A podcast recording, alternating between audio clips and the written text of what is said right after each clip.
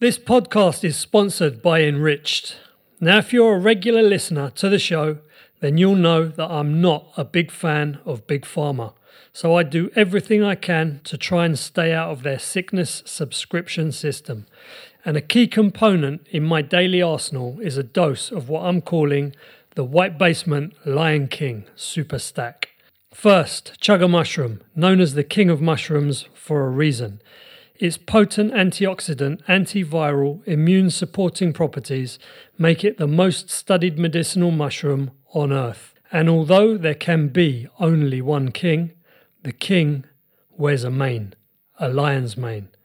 Brain-boosting, neuron-sharpening, cognition-enhancing, lion's mane is the perfect partner for King Chaga and the second half of the Lion King Super Stack.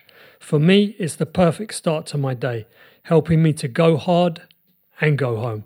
Go to enriched dot co, that's E N R I C H D dot co, and use the discount code WHITEBASEMENTPOD to get a ten percent discount site-wide. Start your day like a king. Go to Enriched and grab the Lion King Super Stack now. When we finished in Glasgow, we came back and we sat there on the Monday evening. And uh, Joe says, "Go, blimey, mate, I can half fancy some go with some of those fish and chips from Glasgow." I said, "Yeah, it'd be nice, wouldn't it?" So Billy said, "Were they good?" We said, "Yeah, they're great."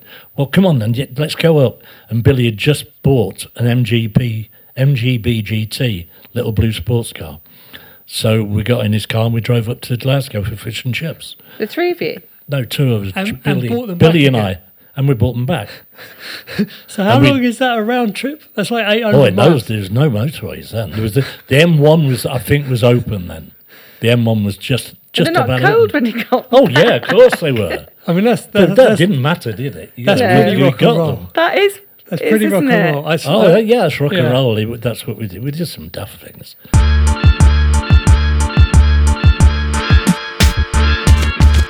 Guys, welcome to another episode of the White Basement Podcast. Today I am joined in the studio by Vince Eager and Kirsty Bell, who are shooting a documentary about rock and roll legend Eddie Cochran called Don't Forget Me. Guys, welcome to the podcast. Thank you. Thank you very much for having us. This is a this is um. So I, we were talking a little bit off air before we started uh, recording. So this is this is quite interesting. I don't know with, with either, either of you guys how um, into the woo-woo side of things you are. Are you familiar with The Secret? Have you read The Secret or watched The Secret? Have yes, you, I Vince? Have. No. It's a it's about um, sort of manifesting things, setting your intention to things, and, okay. and, and creating okay. things that you want in your life. So we got new neighbours downstairs in our flat. And we were having dinner with them on Friday night, and we got on to talking about The Secret, and the, the, the woman, Maria, who's moved in, she was saying that she kind of manifested the flat, and that's how she got there. They came from uh, Macedonia, they had no money, and it all kind of worked out. And I said, yeah, I watched The Secret a long time ago, about fifteen years ago, and uh, I watched it two or three times, and I got really excited about it, and I had this bill. This is this is really... still a bit freaks me out. I had this bill that I needed to pay, which was three hundred sixty-two pounds. And after I watched The Secret, two days later in the post, I got a refund from the electric company for three hundred sixty-two pounds, which Whoa. which covered that bill. And to me, it was it was like a just a kind of a message saying this stuff works. It's not going to yeah. work every time, and it's not going to do everything, but but this stuff works.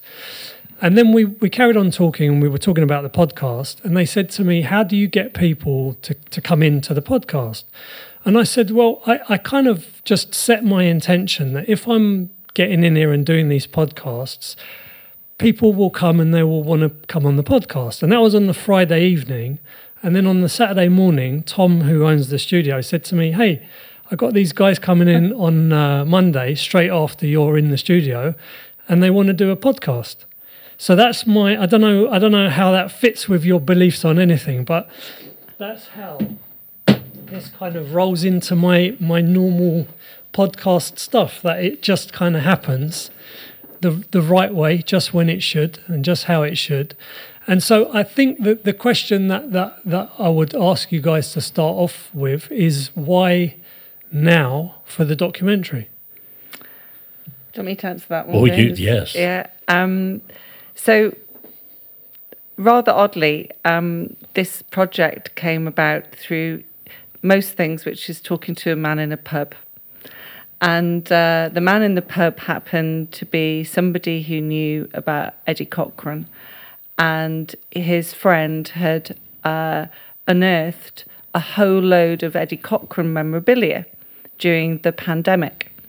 Now, I'm sure Vince knows this, but there's hardly been any memorabilia of Eddie Cochran available in the public domain because his mum, Alice, um, basically kept as a shrine in Eddie's bedroom because Eddie died in April nineteen sixty in a car accident in the U K, rather, very tragically. And he was twenty-one. Yeah, he was only twenty-one. It was Easter Sunday, seventeenth of April. Um, and Vince knows all about this far better than I do because he was not there, but he was part of the whole gang and tour at the time. So she basically locked up all of his belongings in his bedroom, and she used to treat it as a shrine and used to go and sit in it, and basically everything was kept away from being sold. Um, when she died, his sister Gloria took that over. This is funny because this is about, this links back to your first comment. And then th- when she died, the family put all of his belongings and more into lockup in Pasadena in various storage units. Those storage units were bought by an antiquities collector um, in Pasadena, and he started to put them on eBay. He didn't even know the worth of them. And the person that we know, um, Sonny West, um, he actually is a massive collector of rock and roll memorabilia. And he saw this on eBay in the first lockdown and thought, this can't be true. They can't have this. So he bid for it and lost whatever it was. It was something like an award. I think it was his first award mm-hmm. that he got. And um, and then bid for something else. And then got in touch with the seller and said, I'll buy everything. Give me, pr- I do not want it all going to lots of different people. I want it all to be kept in one place, just like Alice and Gloria intended. And I want to set up some kind of museum for it. So anyway, he had the idea of this. He managed to get all of this information. His friend Simon was at a meeting with me and um, our producer Ben, Charles Edwards, and mentioned it. And then we said this would make a great documentary. Yeah. And then I started to research about the man and what he was. He was he was he was considered like a blonde Elvis. He uh, the the U K fans adored him immensely, and he made a massive impact on them. He wore outrageously fashionable and ahead of fashion clothes like red leather pants and silver vests and things like that. The girls absolutely loved him. And the the story of what happened after he's died really appealed to me as a mum, of what his mother tried to do to keep his his essence going and to keep in touch with his fans and everything. But the most important thing is that you might not know who Eddie Cochran is, but you will one hundred percent know his records.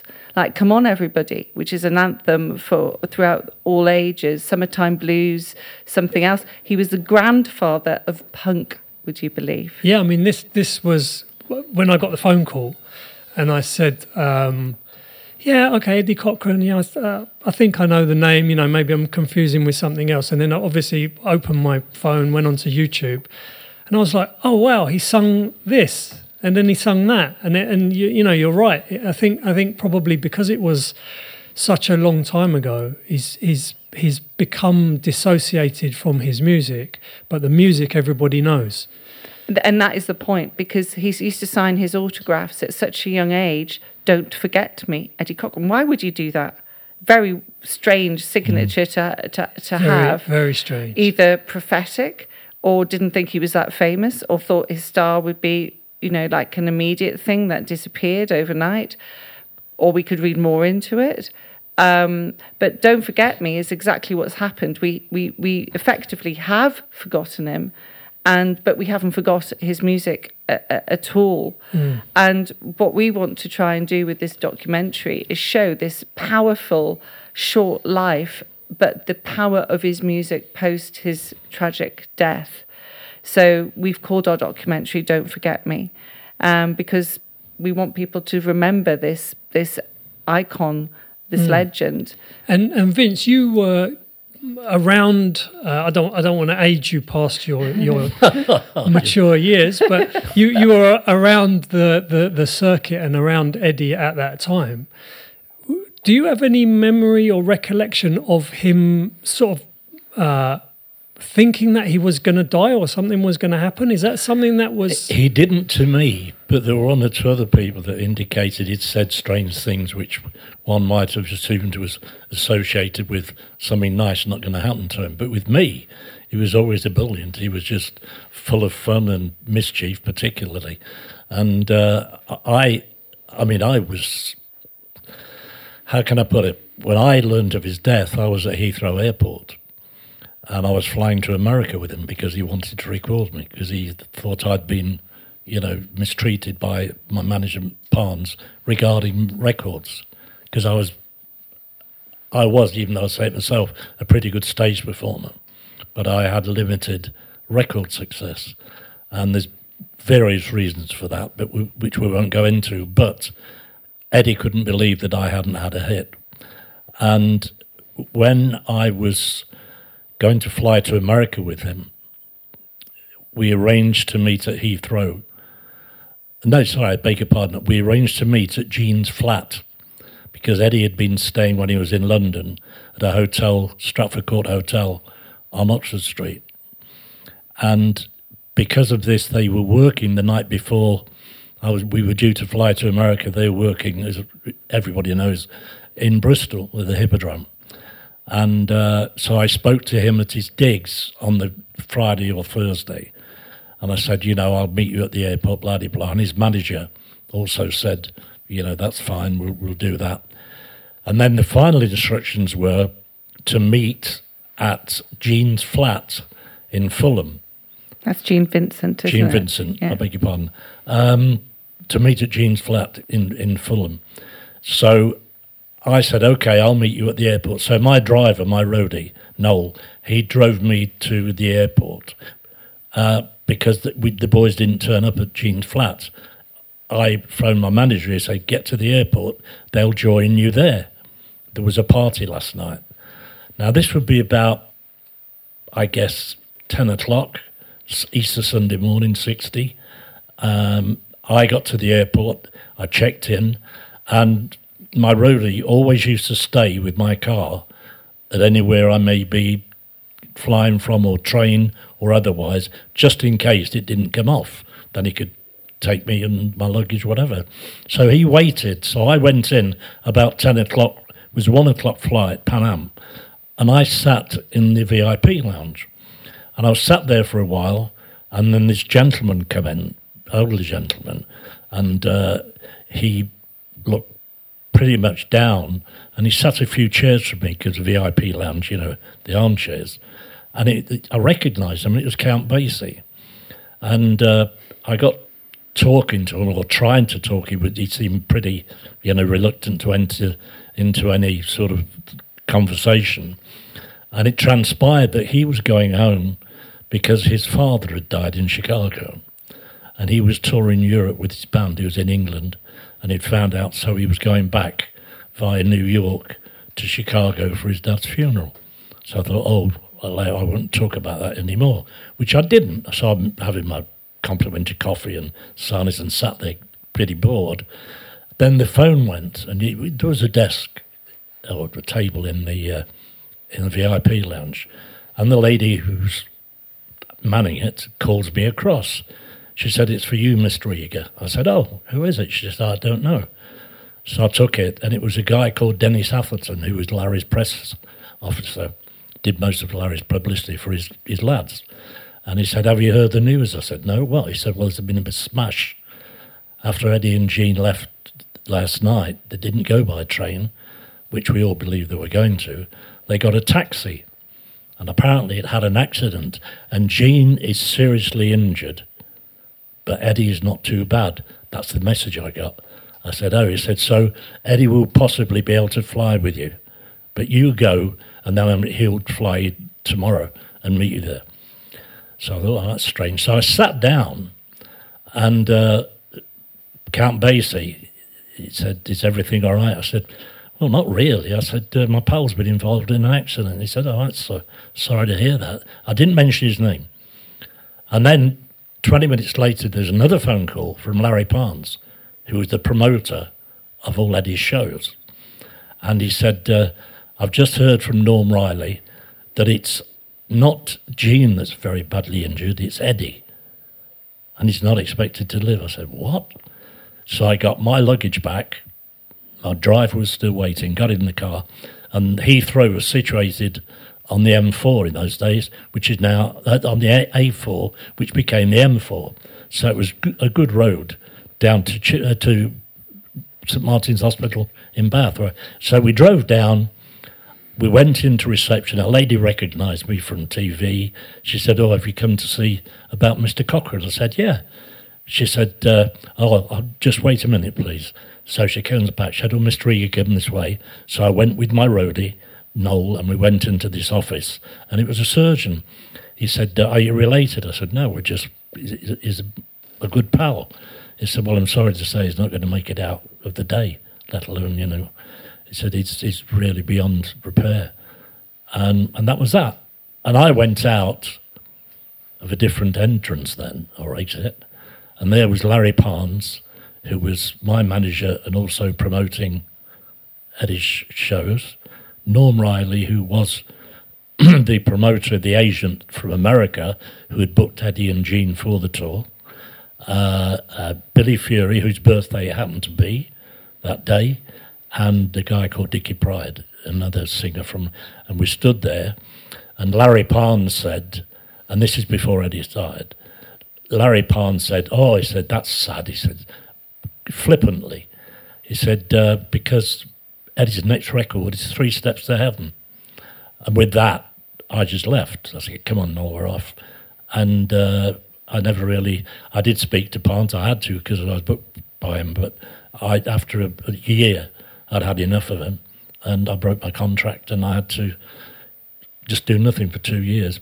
He was going to sue me, but that's, that's how it all came about. We all got to hear, but... Uh, It was awful, you know. Then the next day, it was headlines in most of the newspapers, and there was a photograph of myself, uh, Norm Riley, uh, Larry Parnes, Dickie Pride, Billy Fury, myself. There's this picture that hit the papers, and uh, it said, Vince Eager to accompany body to the States. So already Parnes was getting six stories out of the situation. And it really peed me off, you know. I, I, I didn't like the man anyway. Uh, and that was that. So I disappeared for a couple of weeks. I went to stay with friends in Cheam, and they didn't tell anybody where I was. My, only my roadie and my mum and dad knew. And I stayed there. And that was that. I didn't go. And that was sixty-three Six, nineteen sixty. So and, and just, for con- just for sixty-three years ago, and just for context, Three Steps to Heaven was Eddie's first um, U K number one, yeah. which was released as after his death. And um, it is it prophetic again, but also the money was made after his death through having his first U K number one. But there's a very interesting sort of uh, dilemma, not dilemma, but it's, it's weird for me. A f- couple, eighteen months ago, was it? A year or eighteen months ago, I saw a photo in a magazine, and it was of me with Eddie. Now, most of the photos, because people didn't have cameras in those days like they do now, of course, I had a few of Eddie and I in the dressing room and, and elsewhere, but I didn't have this particular photo, and I, I thought, How, I wonder where that's from. And it was quite strange because I then found out it had been discovered in his locker oh, oh no. after his death. And I want to know how it got there. It's part of the family's photos. The locker, the the locker, um, the locker room, as as um, Sonny and Simon calls it, the locker room um, storage units are all owned by the family, so that it's either people who've gifted them to the family or the family have owned mm. themselves. But I couldn't understand, with Eddie being in America like me, you must have posted it to his mum, or I don't quite know how could it, it got Could it. have been a fan, Vince. It could have been, because the fans wrote to so, um, Eddie's mum and sister Gloria uh, ran his fan club. It was an amazing fan club. The questions that you had to answer to get into it were obscure, to say the least, like, do you drink milk? How many glasses of milk do you drink? Do you like boys and girls? Really, really odd, odd mm. questionnaire that they that they had. Um, and they kept in contact with the fans for years and years and years. And from what I've seen of some of the fan letters, I am sure they would have sent photographs over. Possibly so, yeah, yeah, it could be. I mean, it, it, I'll have some, to find it for you. I'd love, I'd love a copy. Um, but the, the, something that w- which was quite weird was that uh, Larry and I didn't get on at all, um, and Joe was a ver- Joe Brown's a very good friend of mine, and bless him, Joe, he used to play for Eddie, and Eddie loved him. The thing about Joe is Joe's got such a terrific personality and charisma, and he's a brilliant guitarist. So everybody loved him. Some people didn't because he spoke too much truth, but others did, and I was one of them. But I, shortly after Eddie's death, I was sent a photocopy of something from a, magaz- a magazine where Eddie had been interviewed, obviously prior to his death, about your favourite colour, favourite this, favourite that. And I read it, and damn me, it came to favourite musician, and he said Joe Brown and Duane Eddy, and then the next one was, who are your best friends, and he said Gene Vincent, Buddy Holly and Vince Eager. Well, Buddy Holly, of course, was had died by earlier than that the previous year, but it said he'd, he'd said Buddy Holly then, even though Buddy wasn't alive. You know, it was weird. And myself, which then upset me even more, because I mean, I know we were very close and we did share a lot of personal things, uh, and we got on great together. But uh, to find out he'd put this in, and it was, I was so chuffed because he'd put Joe alongside Duane Eddy. You know, mm. that was a big, a big part of it. So let me let me move the conversation a little bit, because um, on the twenty-second of May, there's going to be a blue plaque unveiled at the Hippodrome in Bristol, mm. Bristol Hippodrome. Yep. Um, and so is, has this come about because of making the documentary? Yeah, so yeah. Um, uh, Mike Reed, uh, the D J and songwriter, um, he uh, was a massive Eddie Cochran fan and is friends with Joe Brown and Vince, everybody.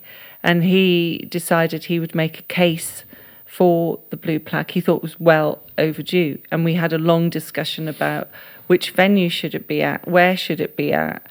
You know, initially we were thinking of Ipswich, because that was the first... First date. Yeah, Go first on. date of that, that tour, um, which Vince was at. And um, and then uh, Mike got in touch with various uh, of the of the venues, and the Bristol Hippodrome said, we've been waiting for this. This is... This is what we would love to, to, to have. So then the campaign, because you've got to go through a process, and it's not just, oh, you can have a blue plaque. Um, so I think it took Mike around about six months to get the okay for it. And do you think that, that six months is... is uh, I think it's quick. Because it was Mike Reed. I, I think he knew or people, was... but I think also because the Bristol Hippodrome had said they wanted to do it as well. Also, uh, there used to be a commemoration of his death um, at the place of the crash, I understand, um, every year. And I think, you know, sometimes you hit on the right time, and a bit like right time, right place. Yeah. So we've had a real difficulty getting a date put together to get certain people um, there. Because um, with no disrespect, the people who actually knew Eddie are... Or, or most of them are in their late seventies, early eighties, and we've had COVID and various lockdowns, and people have been poorly, and people are reluctant to travel still. Um, so we're very fortunate that we've actually managed to get a date. We, we've had several dates, but this one is one hundred percent going ahead on the twenty-second of May. Bristol is really looking forward to it as well. Today, what's the date today? It's the see, probably fifteenth. Fifteenth, yeah. So not long to go. Yeah, next Seven next days. Monday. Yeah, yeah, exciting. So um, really looking forward to it, and um, I think it's uh, Eddie got admitted into the Rock and Roll Hall of Fame in nineteen eighty-six. So I think this is fitting for our, his British fans. Because when he did pass away, uh, my understanding, and Vince, please correct me if I'm mm. wrong here, is the column inches in the States were were very few. Minimal. Yeah, very Minimal. few and far between. His fan base was was was burgeoning, I think the word right word, in the U K. And his his career was really taking off in the U K. Um, and the column inches in the U K were, were hundredfold. Um, and remembered, I think, exceptionally well in the U K, Vince, because yeah. of the friends he'd made on the tour of, in the musicianship um, as well. But there's a little known fact about Eddie, if you'd like me to tell you Absolutely. this. Absolutely. Um, one, he had um, size four feet and used to wear sample shoes. He had a massive collection of unusual shoes, some of which have been found in, in these lockers. Um, and... Uh, Um, secondly, when he came over uh, to, to the U K, he had a whole new wardrobe. So in America, he used to wear a sports coat and peg slacks and loafers. And I, I don't know whether Gene gave him a few hints, Vince. He may have done. He may have done, because they did tour together a lot. They did Australia, was one place they did. But I would think possibly so, yeah. Because he started wearing red leather pants and silver vests and brightly coloured shirts and everything, and became a massive hit. Mm. Like in, in, in that in that Maybe way. Maybe a different market, I guess. You mm. know, different sort of cultural sensibilities. But his his sense of humour was was wicked. I mean, we, I remember we were doing a, a show at Taunton, Odeon or Gaumont, and uh, my driver, my my roadie Noel, his sister lived in Somerset, in Frome. And so from London, we said, my, my, my driver said, let's go by my sister's in Frome. She'd love to meet Eddie, because I knew it. And so he said, well, it's fine. So we left a couple of hours earlier, and we drove to Frome. And uh, we had tea, Somerset tea, and uh, got in the car. Now we were off the beaten route, sort of country roads, and I'd said to Eddie one day, or Eddie said to me one day, man, I want to drive on the right hand side of the road. I said, why? He said, because I do. I was promised it in Australia, because they do, of course, but uh, I couldn't do it, but I want to do it, and your car is an automatic. And I said, okay, okay, and he'd been on about this for a couple of weeks. So we're in this countryside outside Frome, and I said, come on, Ed, drive. So he got behind the wheel, and he was lethal. He was. I had to stop him within less than one hundred, uh, half a mile. I said, man, you're not safe. You're not safe. So we got to the theatre, and we got there about four o'clock in the afternoon, and uh, we were sharing a dressing room. And I came out to talk to one of the musicians or something, and I went back in, and there he was naked in our dressing room. I said, what are you doing? You're not on for another couple of hours. He said, I'm after your ass. I said, what? And he said, I've got it. And with that, I ran out of the dressing room door, and I ran across the stage with this naked hero of mine chasing me up, up the aisles, back down again. And uh, we got back to the... Uh, I got he he went round and back to the dressing room, and I nipped outside on one of the crash... You know, they had the crash doors to get out. So I got out, and he went back. But that was his sense of humour. And apparently when he'd been in Australia, which was the only right-hand side driving of the road he'd visited, he was he was totally captivated by the fact that he could actually drive on the right-hand side of the road. And so he said he wanted to out there. They wouldn't let him. I let him for about a mile or whatever it was. It was very short, and he nearly killed us then. So, and that was uh, only, I guess, four or five weeks before he did actually die in a car crash. Well, that that actually, you, you kind of preempted my last question that I was going to ask you, okay. Which is, what's your most rock and roll story? There must be a there must be a, a more rock oh, and roll God. than being chased by oh. naked Eddie Cochran. Well, is it? Am I right in thinking that your the fish and chips up to Glasgow was that you? Yeah, with Billy Fury that was. Yeah, you drove from London. Yeah, fish and chips. That's all right. What's wrong with that? just tell, just briefly explain that. I don't know anyone who's driven four hundred miles to. Jo, uh, Joe and I had been uh, working in Glasgow at the Empire for a week, and we found this great fish and chip shop, really good.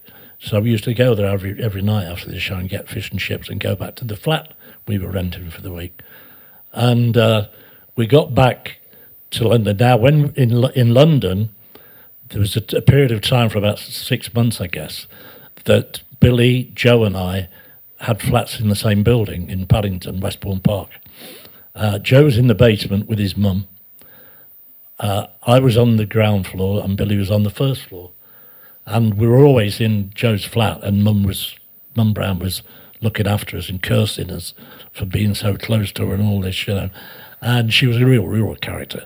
So when we finished in Glasgow, we came back. And we sat there on the Monday evening. And uh, Joe says, "God, blimey, mate, I can half fancy some go with some of those fish and chips from Glasgow." I said, "Yeah, it'd be nice, wouldn't it?" So Billy said, "Were they good?" We said, "Yeah, they're great." "Well, come on then, let's go up." And Billy had just bought an M G B M G B G T, little blue sports car. So we got in his car and we drove up to Glasgow for fish and chips. The three of you? No, two of us. And, Billy, and bought them Billy back Billy and I. And we bought them back. So how we, long is that a round trip? That's like eight hundred miles. Oh, it knows there was no motorways then. There was the, the M one was, I think, was open then. The M one was just just about. They're not about cold open. When you got. Oh yeah, of course they were. I mean, that's, that's that that's, didn't matter, did it? You that's yeah. pretty rock and roll. Them. That is. That's pretty rock and roll. I oh yeah, it's rock yeah. and roll. That's what we did. We did some daft things. Have you got you another know, one? I, mean, I think you need to know about the wrestling. I mean, uh, Joe. Uh, Not Joe, uh, Eddie and I, uh, we were invited to a, a party in my hometown of Grantham. Uh, and Gene heard about it and he wanted to come as well. Well, it so happened we work in Leicester, which wasn't far from my hometown. So uh, I said, you know, come across to my place in Grantham, stay the night, we'll, you know, have a bit of fun. Then we'll go to tomorrow's gig. So he's going back to London because I forget where the next day's gig was. So uh, we did, and they came after the show back to Grantham, and my road manager, Noel, had set all this up, and he said there's a great party going on, and I forget the name of the street, which annoys me, but there's a big, big party going on. Loads of girls, booze, and I said, all right, let's go. So we went, and uh, we sort of, they had candlelight, so you could hardly see anybody, and... Uh, Eddie and Gene had a really, really good time. Uh, I behaved myself somewhat because it was Grantham and bad news travels fast. Uh, and it wasn't until two weeks afterwards that I found out what Eddie and Gene had been up to. What, then nobody knew who they were because the lights were so low and nobody asked them. So I they're mean, incognito. Pardon? Incognito. Yeah, incognito. Natural charm. Yeah. Oh, they were, I mean, Gene... Gene couldn't be relied upon for consistency, other than being consistently either good or bad. Or, or, no, not that's that's wrong. Either full of fun or miserable. That C- was consistently yeah, inconsistent. Yeah, yeah, consistently inconsistent. But uh, Eddie was always the same. He never never varied. He was up for a laugh. I think the worst time I had with them was when we'd worked at the Worcester Gaumont. And uh, Eddie came in off stage, he closed the first half, and he said, "Have you seen Gene?" who was in a separate dressing room. I said, "No, why?" I said, "Man, he's struggling with his leg." He said, "He's really bad." So uh, we watched Gene from the wings in the second show, and bless him, he could hardly move. So it came off, we went back, we, we were staying. Ironically, it was called the Star Hotel in Worcester, and we all had three separate rooms. And uh, we went to Gene's room, and... I'd, I hadn't seen him before, but he was in so much pain, Eddie took these, his leg iron off. Uh, and then they sat there. And I didn't drink in those days and probably have, very rarely have a beer. and and they had a bottle of Jack Daniels, and they just woofed it down them and got absolutely wrecked, and uh, it seemed to kill the pain for Gene, and uh, and that was that. I went to bed and left them comatose on their beds. So probably. okay, that that that actually kind of might tie everything up nicely, because leg injuries and sport. Right. This was originally a jiu-jitsu podcast, as I said right, to you well, before, and you said to me that rock and roll in the U K yeah. was was kind of uh, synonymous and, and was linked with wrestling. It was, very much so. There used to be a the, the, the most popular place in the West End from about nineteen fifty-six onwards. There was a place called the Two Eyes Coffee Bar, and it had been bought by um, two wrestlers, Ray Hunter and Paul Lincoln. And they bought it off two Iranian brothers whose Christian names began with I, hence the Two Eyes. And uh, there was a cellar, and you could just about get seventy, eighty people in there, and had a tiny stage. And they used to have people coming on and doing things. And then it started where Wally Whiten, a guy called Wally Whiten, had a group called the Vipers. And they started playing there, and they were really good. They were a skiffle group. Now, skiffle was a spin-off of trad jazz, and it was acoustic instruments such as a banjo, guitar, double bass, sometimes the, the drums, but more so with a washboard. And uh, the Two Eyes Coffee Bar, the basement, became the top place for this. And then one or two guys started going in, and they had like open mic, as you might call it. It wasn't really, it was just somebody gets up and sings, but they used to have open mic. And then people started singing Elvis Presley and uh, Bill Haley songs, Charlie Gracie. And then the two guys that owned the Two Eyes, Paul Lincoln and Ray Hunter, were wrestlers, and they used to sit in the basement where it was we used to play, and they would sit together and plan out a forthcoming bout, the evening of bouts. They used to do the, a lot of the Granada cinemas, and they would say, okay, well, when we get to uh, Bedford, maybe, how many times has this guy been there? They, well, let him lose this time. So he loses here. You, you mean it, it's not real? oh, sorry to sh- so sorry to shatter your dreams. And and they used to plan, and we knew what was going to happen. Well, there was a guy, and I'm trying to think of his name. He Les Les, his name was. Let's call him Les for now. And he w- used to manage a, a rock and roller called Wee Willie Harris, and they had a piano down the Two Eyes. And they encouraged us, Wee Willie, as they called him, to get up and play, which he did. And he was brilliant, absolutely brilliant. And uh, more and more rock and roll. Terry Dean came in there, Tommy Steele. And so it became the birthplace of British rock and roll. And there is a plaque outside. It's a fish and chip shop now, sadly, called Poppies.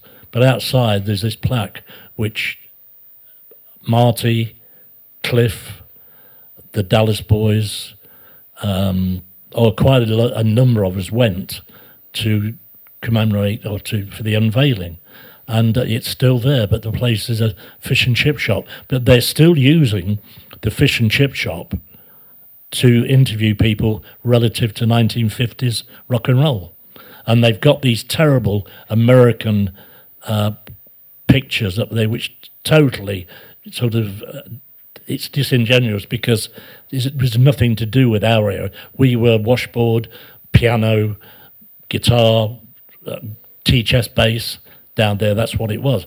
And I, I myself, uh, my I had a trio, well, three guys, and we'd been in the the uh, World Skiffle Championships on a Monday night, which was live on television.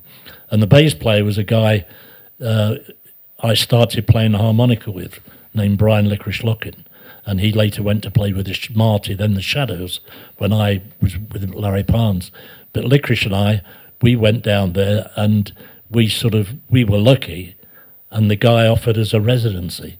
So we left our homes in Grantham, and we went down there, and Brian and the other two guys, Brian and I made it, but the other two guys, they, they their musical standard wasn't up, well, their music wasn't up to standard.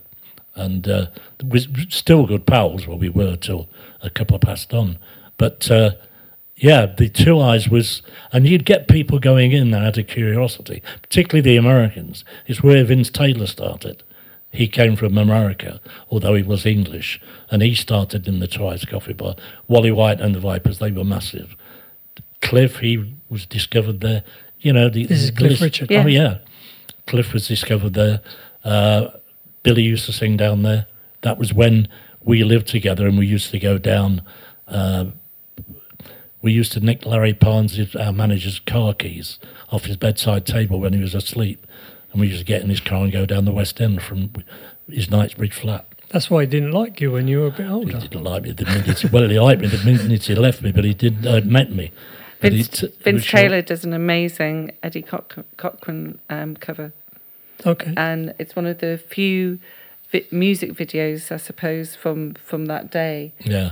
Um, he was famous in France. He had most of his career in France. He did. He, he was it's very. I, he's just like he's like. It's literally what I I truly believe the Sex Pistols must have followed when they covered Eddie Cochran's two songs. His energy, and he's all over the stage. He's like it, it's almost like punk rock before punk rock was invented. And and all of these things are are they all up on YouTube? These these kind of music videos and um, the Vince Taylor one is. So so if you send me some links, I'll put links to all of these in the show notes. Yeah. All the all the bits and pieces that we've talked about, and, and some of Eddie's songs, and probably some of your stuff mm. as well, Vince. Yeah. Um, yeah, we're gonna we're gonna probably keep it nice and short as we've been instructed to do. So um, thank you very much for talking to me. And this is a bit of a crossover, right? Because you guys are shooting and I was recording this morning. So yeah. It's really well, nice. Thank you to, very much for having us. Oh, you're welcome. Yeah, it's, it's, it's, it's been really nice to uh, to chat. And um, the, the documentary, you're aiming for the end of this year or beginning Depends of next? Depends on distributors about when they think the theatrical release should happen. Um, but we're hoping either quarter four this year or quarter one next year. Is there somewhere to follow the progress of the film? Have you? Is there a webpage? We're about or to set that up once we get um, our main contributors, of which Vince is very important to, to that. Once we get them all in the can, then we're going to set up the website to, so people can see the progress of right. the documentary that way. Yeah, so I'll we, add that also yeah, to the show we will, notes. So one hundred percent can, we'll can send you the link. There. Just to tell you that when um, Vince Taylor... He, he he was born in England, then he went to America with his sister, who married one of the um, producers of uh, the major cartoon networks in America. Then he brought Vince back here to make it because he thought he was a rock star. And Vince came back, and Vince, uh, they went down to the Two Eyes Coffee Bar, and they picked up a band there, and two of them, Where, well, one was Brian Bennett, who you've seen this afternoon, and the other one was Brian Licorice Locking, and they started playing for Vince Taylor, and that's that's how they got he got started with them. But Vince Taylor was not a popular guy, hated me because my real name is Roy Taylor, but Larry gave me the name of Vince Eager. So that being Vince Taylor, and me being Roy Taylor, he just disliked me immediately, uh, and thankfully I had great support from, well, it, it didn't matter, but the, probably the best of how life how life is, you can never tell. We were booked, Vince Taylor and myself, excuse me, to appear at the in Paris at the, what's it called, it's the biggest theatre there biggest theatre in Paris, I forget what it's called now. We were, and we had to go across on the train, the boat train. So you used to board it at Victoria and go through customs in Victoria, pre-European, uh, what's it? And you used to go through, and that was it. You were then taken on the train, onto the ship, and across to Calais. So this is how it worked out. And so it was an overnight trip. And when, just before we got to Paris, the promoter comes in. Wee Willie Harris and I are there. Uh, Vince Taylor's in another uh, cubicle. And he said to us, the press are going to be there to greet you. We're only there for two or three nights. The press will be on the platform when the train pulls in at six o'clock. So anybody who is prepared to put on the stage clothes and makeup, you will be like big stars. We thought, yeah, yeah, we heard all that. So Willie and I said, "Are you doing that?" I said, "I'm not either." So we got off and we saw Vince Taylor get off the next carriage with his leathers, makeup, his band, and there was about ten photographers, and they're all around them taking photographs. And Vince Taylor wasn't supposed to close the show. Willie was going to close the show. I was closing the first half. And all of a sudden, Willie was put in my place, and uh, hmm. Vince Taylor was put in his. It went on that night, absolutely wowed them.